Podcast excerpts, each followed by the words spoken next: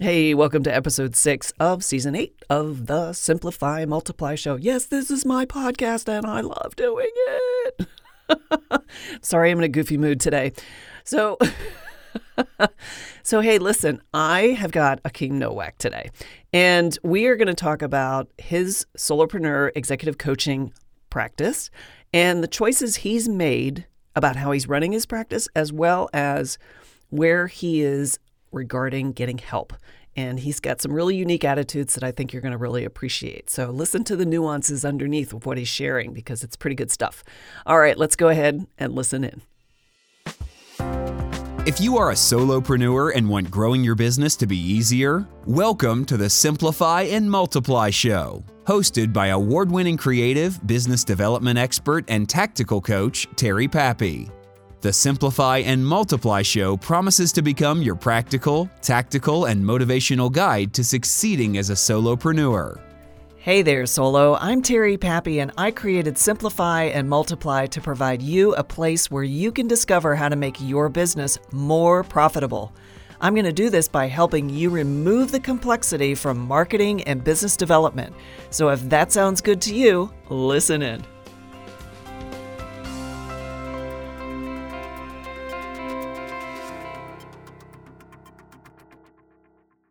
Well, hello there. How are you, my friend Achim? It's so great to have you here on the Simplify and Multiply show. It's a beautiful morning in Hollywood, Florida. So uh, the sky is blue, and I'm I'm happy to be alive. That's awesome. Well, let's kick the, kick off this episode, and I want to get right to it. Right to it, baby. Okay. And what I want to talk about is I'd like for you first, uh, as a solopreneur, like the rest of my listening audience, hmm I want you to talk about your intention on what you wanted your business to look like from an executive coaching standpoint and, and the other work that you do, and what you really set out to make for yourself from the standpoint of lifestyle, income, you know, just the overall pleasure of running your own practice and having the things you want, the experiences you want as well, without having the constant machine of go, go, more, more kind of thing. Because I love your approach because it really feeds into lifestyle solopreneur. So why don't we start with that? That was about five questions, Terry Pappy. But uh, but l- l- let me start with the back end because that's I'm just so eager. the in the circles where I travel. Um, it's always insinuated that unless you make a million dollars a year, you're a sucker and a loser. Mm, And we all, all of you who are listening, and I have gotten those messages. And I like to make money. So I want to be very clear. I'm not a cheap date. I'm a prime offer. I don't discount stuff and I charge a lot for my services. But where I have landed on this, which is really liberating, I figure if I make about 500,000 a year, that's a really good chunk of money. So let, let's just be clear. Yeah, no Um, kidding. that's a really good chunk of money. That's enough. And anybody who says you don't have to work harder to make a million is just lying to you. yeah. Uh, I'm on my second business. So I had one business where I had associates for me at a larger infrastructure. I had a lot more passive income, which was great. But there was also stuff that I had to do that I didn't enjoy doing. I didn't want to do it anymore. So mm-hmm. saying like mid six figures is fine for me for the lifestyle I want is very liberating. The other, the first business, Influens, which I since sold, I, I was blessed to be in a mastermind group in New York, well, at the time before I started, with some really successful small business owners. And a key, a couple of key decisions really set me up to be successful. And one was because I did want to have associates, so it wasn't called Achim Nowak and Friends or Achim Nowak and Associates. I Mhm. gave it a name that was bigger than me. I wanted it to be a big international business. Interesting. So so I decided to not give it an English sounding name, and the name was actually called Influens, which is the Latin origin of influence or influencing. And I think that helped with attracting. The, the intention was to be global. The name was not Anglo. And on many, you know, this is how spirit and energy works. I think that was a good starting point. And the, the, the last thing, and I hope we get into this deeper, Terry, was the biggest fear I had, and the thing all solopreneurs have, is that the business is going to eat us alive. Like we're going to work really hard. We're going to be working on weekends. We're going to burn out. And I made this decision before I ever made a penny or had a single client, which is I want to have somebody who actually runs the day to day operations for me. I've called her or him my relationship manager. And one goal was to, as quickly as I could, earn enough money so I could hire that person because I didn't want to burn out. So those, I'll stop here, but those were some key upfront decisions that that served me well in the long run. So when you started, thank you for that, by the way. Uh, so when you started this latest iteration, the work you're doing now, hmm what were some of the other aspects around the intentionality that you wanted it to look like that might be a little more specific? This was all before COVID, but I realized that 99, most of my work I could do virtually. The reason I sold my first business, about 70% of that was in person training programs. hmm And I know everybody's been coached last year to take that stuff online. I loved the in person work when we did it, but I didn't want to do it anymore. So I wanted to free up that space. And, and I, I believe, spiritually speaking, the moment we let go of something, we create a vacuum that the universe wants to fill for us. And sometimes I fill it intentionally. I'm very strategic, but sometimes it's just, okay, universe, you know what wants to show up here? So I want to have space for emerging content. The, the newest offer that I was pursuing, which prompted me to do the new business, was doing virtual mastermind groups, which I really love. And I love them because I mentioned my first business. That's what really set me up. And I realized I could do it via Zoom. And the new business was a container for that, for my executive coaching. And I continued with the relationship manager I had. So I had a person in place, Leandra, who was great. So, it, but it was it was Leandra running the business. She was at a 25 hours a week salary, and me doing the work I was doing. And I would occasionally supplement with other people that I need, but I, I let go of the idea that I have associates who are going to do um, other workshops, other programs for me. And I, I, don't get me wrong, it's a great business model because I had it for 14 years. I was just tired of it. Like I, I hmm did, I didn't want to manage those relationships anymore. Yeah, I get it. I get it. And I think that you kind of have to go through, you know, when you're in business, you kind of have to go through the the ugly things that you later determine are really just not necessary or not what you want. And I, Yeah. I get a lot of clients, um, speakers and consultants slash trainers in particular, and and this is obviously before COVID. I started seeing this. And they'd been doing this for at least five or more years, some of them 10, 15, 20 years, right? It was pretty long careers. hmm And they were tired of living in airports and on airplanes. Yeah. airplanes. And and they just wanted to work smarter and have life be easier. And that just fed into, you know, what I've refined as my brand around uh, lifestyle solopreneur because it Yeah. really is. That's how I want to run my business. I want it to be at an income level that I feel comfortable with and I have the ease and freedom to do and make the choices I want to make. And and that to me is bliss. Absolutely. Hallelujah. yeah, yeah. And it's almost like the way you were talking about intentional openness to the Well, universe. I like that. another word that popped in, um, I was thinking like what what motivates me to do the work I do and and what sort of channel for my work do I like best? And for me, one of my currencies is intimate intimacy. I like intimate work with Mm, my clients over speaking to a thousand people where I'm I'm on stage and I may get paid really well for it. Uh, but I don't have the same intimacy of connection. So when speaking opportunities show up, I happily take them, but I don't chase them. mhm. It they they don't make me as happy as the other work that I do. Uh, and that helped that that you know, and because you know how how some speakers really chase the speaking opportunities, and it's a whole Yeah. other um, pursuit that can be wonderful. But I realized just for Achim. and I'm a good speaker. You know, I, I I've done a lot of speaking. It's just that that's not what I'm pursuing, and I happily do it when it shows up. Yeah, and I just want to point out to my listener some of the undertones and and the depth of what my guest Achim is sharing because in the second episode of this season I talked about pick what gives you the most joy in your mm-hmm. business mm-hmm. and delegate yes. the rest. Yes. And and he just, you know, covered that. So, you know, how what does that show up for you in your life to my listener? And so these these are the kind of things I want you to start looking at because that's what's going to make it easier for you to offload what you need to offload and just make different choices. So if you're a, a solopreneur who doesn't like social media, don't do it. Find other ways to find the people that you are looking for. Not every business problem is solved by a marketing tactic or a new channel. Most business problems are really personal problems that are just manifesting in the business. And I got to give Chris Kenny credit for that. so, well, well, go ahead. I, I want to jump in because all of us are bombarded with certain menus of the things that we should do to grow the business. Right.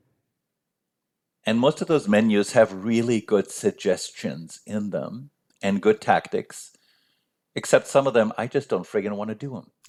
and and and what I'm learning as I get older, it doesn't mean I'm a bad boy. It doesn't mean I'm stubborn, I'm obstinate, I'm a rebel or self-sabotaging, God forbid. No. it just I don't want that's great for somebody else, but not for Achim. I don't want to do that.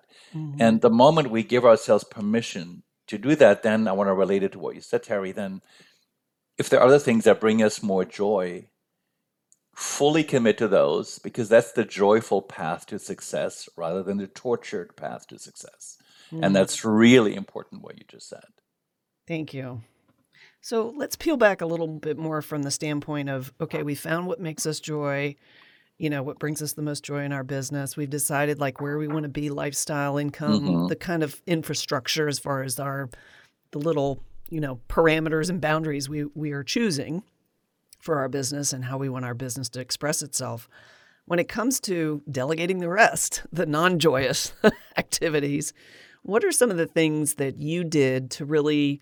Uh, you already talked about having a relationship manager, which I, you know, because you wanted to create that mm-hmm. That high touch brand experience that was very, you know, white glove caring for your clients in such mm-hmm. a, you know, way. Plus, it also positioned you as you know, kind of this higher brand, higher quality, higher experience. And and I think that's brilliant. So having that role filled. But there are other things that I know, because yeah. I know you, that you definitely didn't want to mess around with, not be from lack of skill set, but just lack of interest, like you said. So where where and how did you make choices about those things? You know, like your yeah. marketing or website or mm-hmm. your new podcast now. Terry will be right back with the rest of the show in just a moment. Are you feeling so burdened with busy work that you're not getting the important stuff done in your business? Well, as we're uncovering in this season, you don't have to do everything.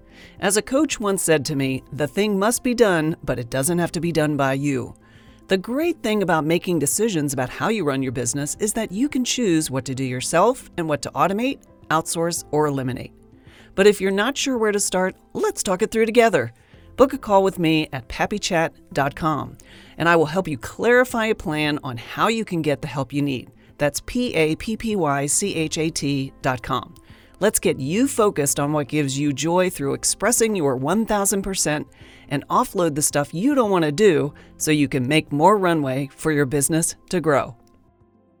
I'm a great believer in not doing anything alone. But the, the thing I had to figure out first for myself, I, I, I I originally came out of the arts. I was a professional theater director and acting coach for 12 years. I was blessed to be working a lot, but I was always poor. So to do some of these things, which are investing in our businesses, mm-hmm. you know, the, the first door we need to walk through is the door of earning more than we actually need to meet basic needs so we can invest. So the decisions around where do I want to play? one decision I made, I want to be revenue wise in, in terms of what I charge for my services in the top 5% of my industry. And, and then the question is, well, who the heck are you to charge that much money? Like, why, what entitles you to do that? And that was an interesting question. In my case, I'd made the decision before I wrote three books and did all these other things that entitle me to charge that. But if I want to play there, um, what does it mean to be an authority, and and am I willing to do that? So the, so that that's the background to then getting all the help that we need, and this is what everybody has to figure out who who hires Terry Pappy because we can wing it on our own, but why would we do that when Terry can make it easier, more enjoyable, and more successful, right? Um, I had a I've had a business coach for 15 years, the same woman in New York, so that was an investment. Uh, Kathy knew every in, in and out of my business. I can't imagine not having done it, having done without her. I've always had people help me with websites and social media presence, different people at different times. Um, because I've had two businesses and one was I successfully sold. And my current business Brilliant Best. Before each business, I learned is I do the upfront work to properly understand where I fit into the competitive landscape. I do my homework. For each business, I was in a mastermind group for one year before I launched to make some basic decisions. And because I worked my first business, second business, I said, you know what? Just uh, invest some money. And I spent a good chunk of money to work with a mastermind mentor.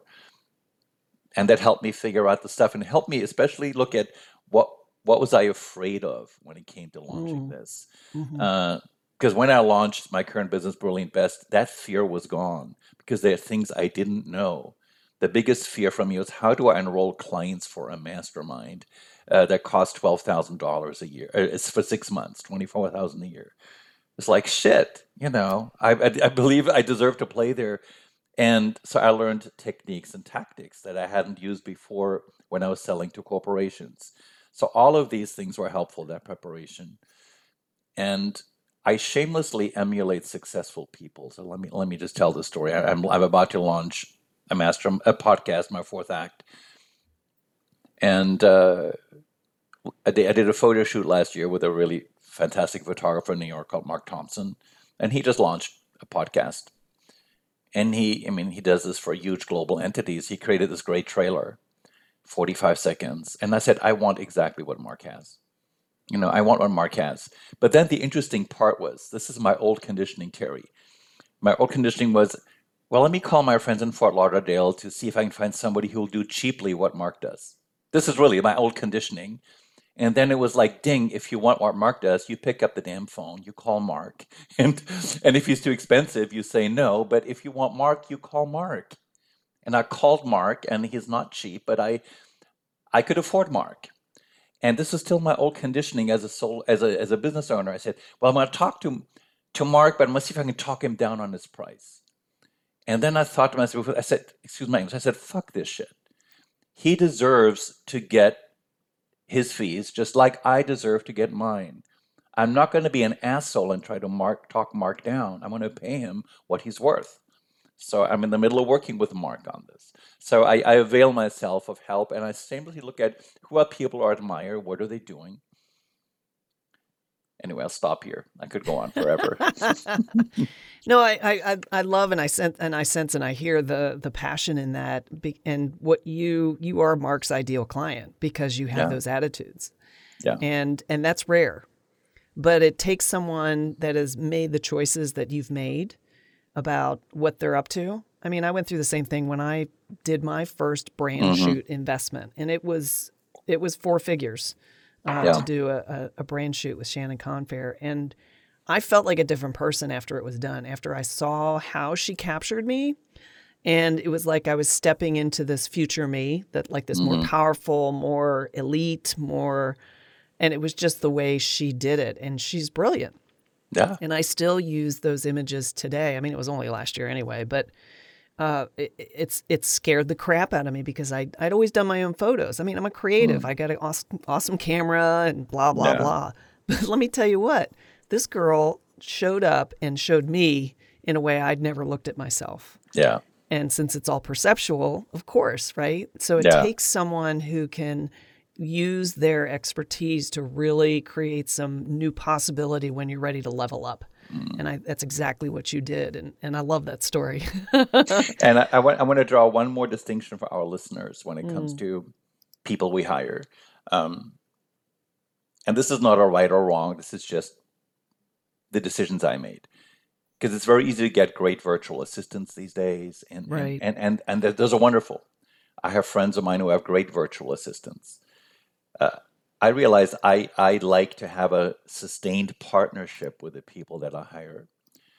And I've learned that I'm a really good boss, and I'm proud of that. Like Leandra was with me for eight years. There's a guy Danny who's with me for four years, for six years before that.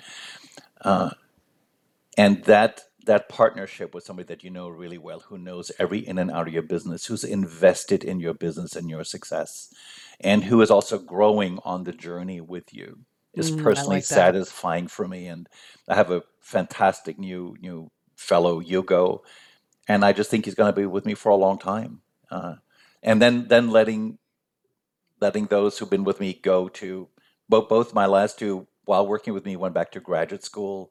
They got a degree. They pursued another passion. That makes me incredibly happy that that happened. You know? Yeah, I love that. And that's that's such a wonderful attitude. And I think so many solopreneurs, they don't have the experience of being a, a owner leader Mhm. uh, for Yeah. their virtual help. And I think sometimes we get we get stuck in a weird I don't know if it's a misunderstanding or just not really knowing how to function when we have someone who's not a full-time employee in the traditional sense. Mhm. Uh, when this person is is perhaps doing work for three, four, or five other people, Correct. And you f- almost feel like you're okay asking too much or not asking enough or not giving enough. And so there's all kinds of stuff that can come up around how does the solopreneur really treat this individual. And i love the partnership approach because if you get a good person with really good skills who's willing to help you grow your business or take it on the journey you want it to mm-hmm. go, then you want their contributions. You want their ideas. Yeah. You want them to give you a, a little pushback when you're wanting to do something that you think is great when they may know, you know what, that really is not going to work. you know what I mean? I love that. And I'll tell you a little story. When I sold my first business, Influens, a little over two years ago, I, I sold it to a psychologist from Miami who had been in my business for 13 years. I knew him very well. He's very gifted in many ways. But I'm generous in how I pay people, and Robert is cheap. You know, so what he did to find the next person, you know, he he did a little search, which was great, um, on on a, on a site. He he demoted the title. He called it executive assistant, not relationship manager. He paid the person less. He treated her, and he found somebody really good. He treated her more low, like a, a quote parentheses lowly employee. Mm, And a year later, she's gone. yeah. You know, he he never saw her as a partner, and uh, I hope the point is clear. So Yeah, it it totally is, and and I think that you know everyone, ha- excuse me, everyone has their own attitude about how they spend money mhm. and worth and value and all that, and I really believe that those patterns of thinking is what creates the success or lack thereof. And I know I work with a lot of of my clients will come in with certain types of thinking that really needs to be shifted Mhm. because they're bringing it from a past experience that has nothing to Yeah. do with what they're up to today. So it's it's a really interesting, uh, you know, kind of topic to get into, and and it's a deep psyche topic is. as well. But there's there's some behaviors around money that just are impossible to shift for people, and that's why the the certain people get certain clients and certain people get other clients as well as I- help. let me let me add one more thing because this was a